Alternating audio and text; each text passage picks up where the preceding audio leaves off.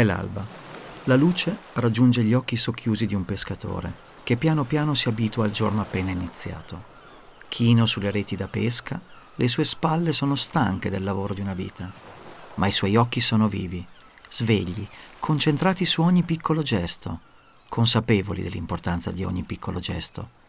La brezza del mattino accompagna i movimenti semplici del pescatore, come una danza che si ripete, perfetta e ciclica come un cerchio. Ogni giorno raccoglie dal mare reti da pesca, reti di plastica vecchie, sfilacciate, abbandonate nell'acqua perché non più in grado di compiere il loro dovere, e quindi considerate inutili, un rifiuto insomma. Ma lui ogni giorno le raccoglie in modo sistematico e rispettoso, come fossero un bene prezioso, una risorsa che ha ancora molto da donare.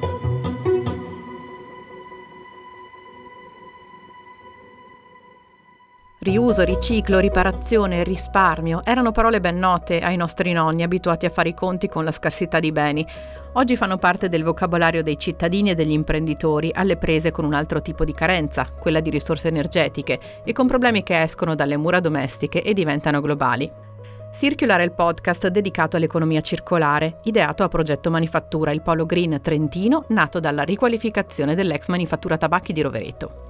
Io sono Francesca Re e attraverso storie circolari e la voce di esperti vi racconterò come pensatori e imprenditori illuminati hanno saputo interpretare fruttuosamente il principio di economia circolare.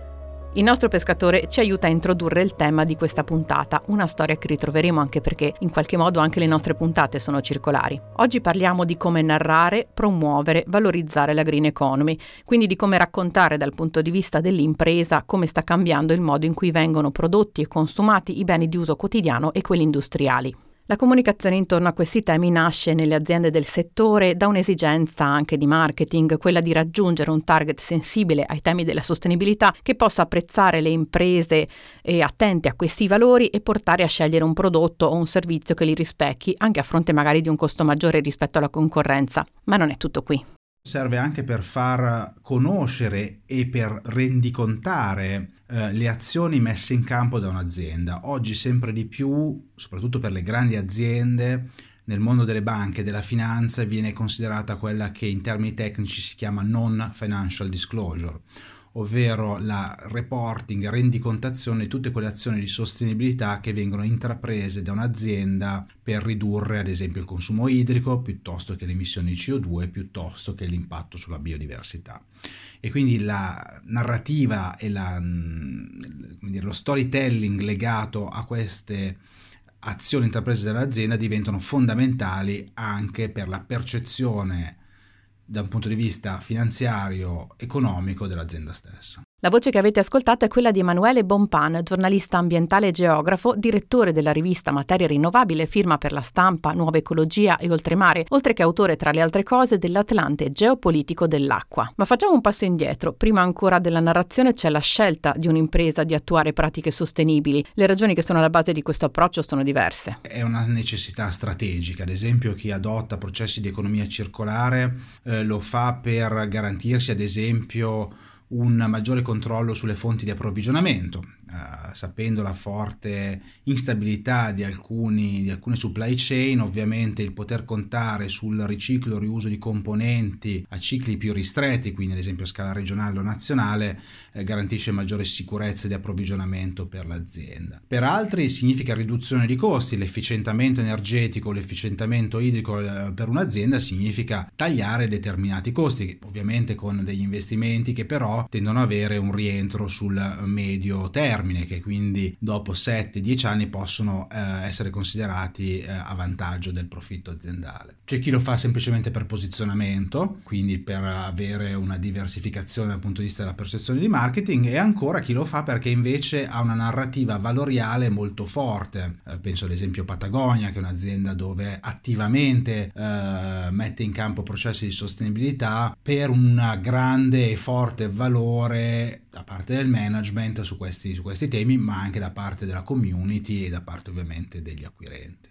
La green economy è una bella storia da raccontare, senza dubbio. La tentazione di non restare fuori da questo filone narrativo a volte è forte, talmente forte da portare alcune imprese a forzare la narrazione e vantare un'anima green anche quando quest'anima non c'è, o quantomeno è ancora molto distante dal quadro che viene mostrato. Ci sono alcune aziende che ovviamente, usando gli artifizi della comunicazione, del marketing, si comunicano e si presentano come aziende sostenibili, come aziende green, eh, quando di fatto i dati e l'evidenza aneddotica dimostrano che così non sono. Purtroppo il grande interesse da parte di consumatori, media e anche del mondo finanziario su queste tematiche eh, spinge tante compagnie, purtroppo piccole e medie ma anche grandi, a fare il cosiddetto greenwashing, cioè a, a raccontare azioni che di, di sostenibilità che di fatto da un punto di vista scientifico sostenibili non sono. Tuttavia la sofisticazione del mondo economico e anche dei consumatori eh, spinge sempre di più verso una applicazione efficace e basata sulla scienza della sostenibilità. Uh, in particolar modo per quello che dicevo prima, cioè sulla rendicontazione non finanziaria. Quando un'azienda viene valutata anche da un punto di vista finanziario per quelle che sono le azioni, ad esempio, di decarbonizzazione o di sostenibilità ambientale, è chiaro che, che l'investitore ha tutto l'interesse a una rendicontazione reale, verificabile e trasparente delle azioni di sostenibilità dell'azienda.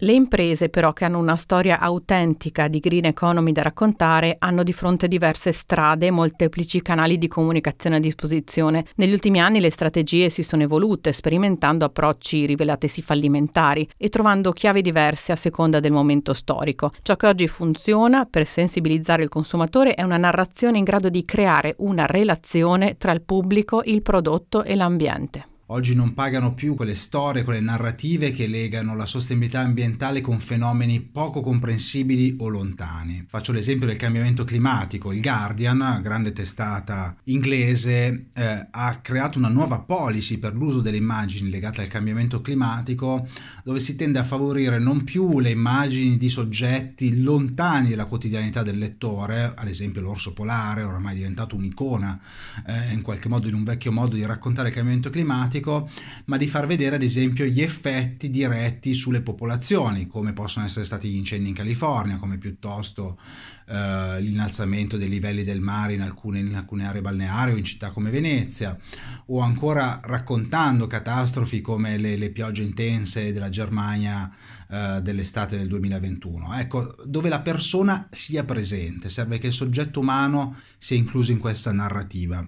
Questo secondo me è la principale e più importante tendenza della comunicazione legata ai temi ambientali. La narrazione però può spronare un cambiamento concreto, può incidere sul mondo politico, sulle altre imprese, sulla catena dei fornitori e sul consumatore. Il potere della comunicazione è senza dubbio forte, ma molto si è sbagliato in questi vent'anni. La comunicazione ha sbagliato tantissimo negli ultimi vent'anni sul tema, sul tema ambientale. Oggi sempre di più deve trovare una chiave di lettura che faccia sentire vicini, urgenti, ma anche risolvibili, come di fatto sono i problemi ambientali. Il cambiamento climatico non è una catastrofe inavvertibile. La biodiversità può essere ancora preservata, sebbene l'abbiamo già gravemente messa in pericolo.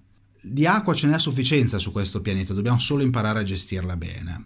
Oggi serve sì tanta comunicazione, ma altrettanto serve tantissima educazione ai temi ambientali. Dai cittadini alla politica purtroppo spesso manca la comprensione elementare dei fenomeni ambientali, dei fenomeni anche economici legati all'ambiente. Ci dimentichiamo che le foreste non sono solo degli oggetti ambientali belli, ma sono dei fornitori di servizi, dall'ossigeno alle piante mediche, dalle biomasse per produrre legname e energia, fino alla tutela della biodiversità di specie che garantiscono il, eh, la sopravvivenza di tanti alimenti con cui noi ci alimentiamo. Eh, l'atmosfera l'atmosfera e gli oceani hanno delle funzioni ben specifiche, dei servizi per l'umanità che senza di quali non potremmo prosperare, e ancora il suolo e la fertilità del suolo, che sappiamo essere gravemente messa a rischio dall'agricoltura eccessivamente intensiva, se non gestita in maniera rigenerativa non permetterà il sostentamento di tutte le persone di questo pianeta. Dunque serve educazione ancora prima di comunicazione. La comunicazione funziona solo se la gente è educata, perché oggi dobbiamo continuamente abbassare il livello della nostra comunicazione per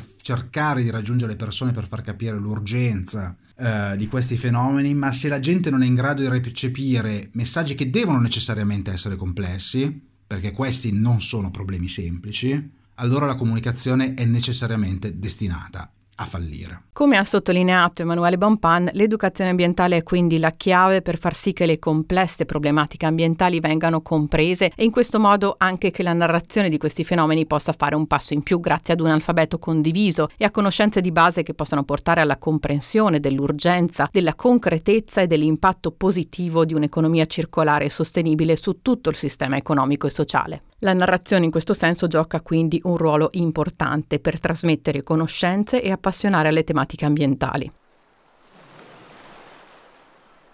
Raccoglie le reti per integrare la paga, certo, ma non è tutto qui. Lui sa che queste reti saranno tanto più importanti quanto più usciranno dall'acqua e non contribuiranno all'inquinamento degli oceani o al soffocamento di chi li abita. Lui sa che saranno smistate, tagliate, trasformate in un nuovo materiale con cui, chissà, forse qualcuno riuscirà a produrre un cappellino, un abito di alta moda, o perché no, costruire magari una tavola da surf o un paio di occhiali da sole. Lui sa.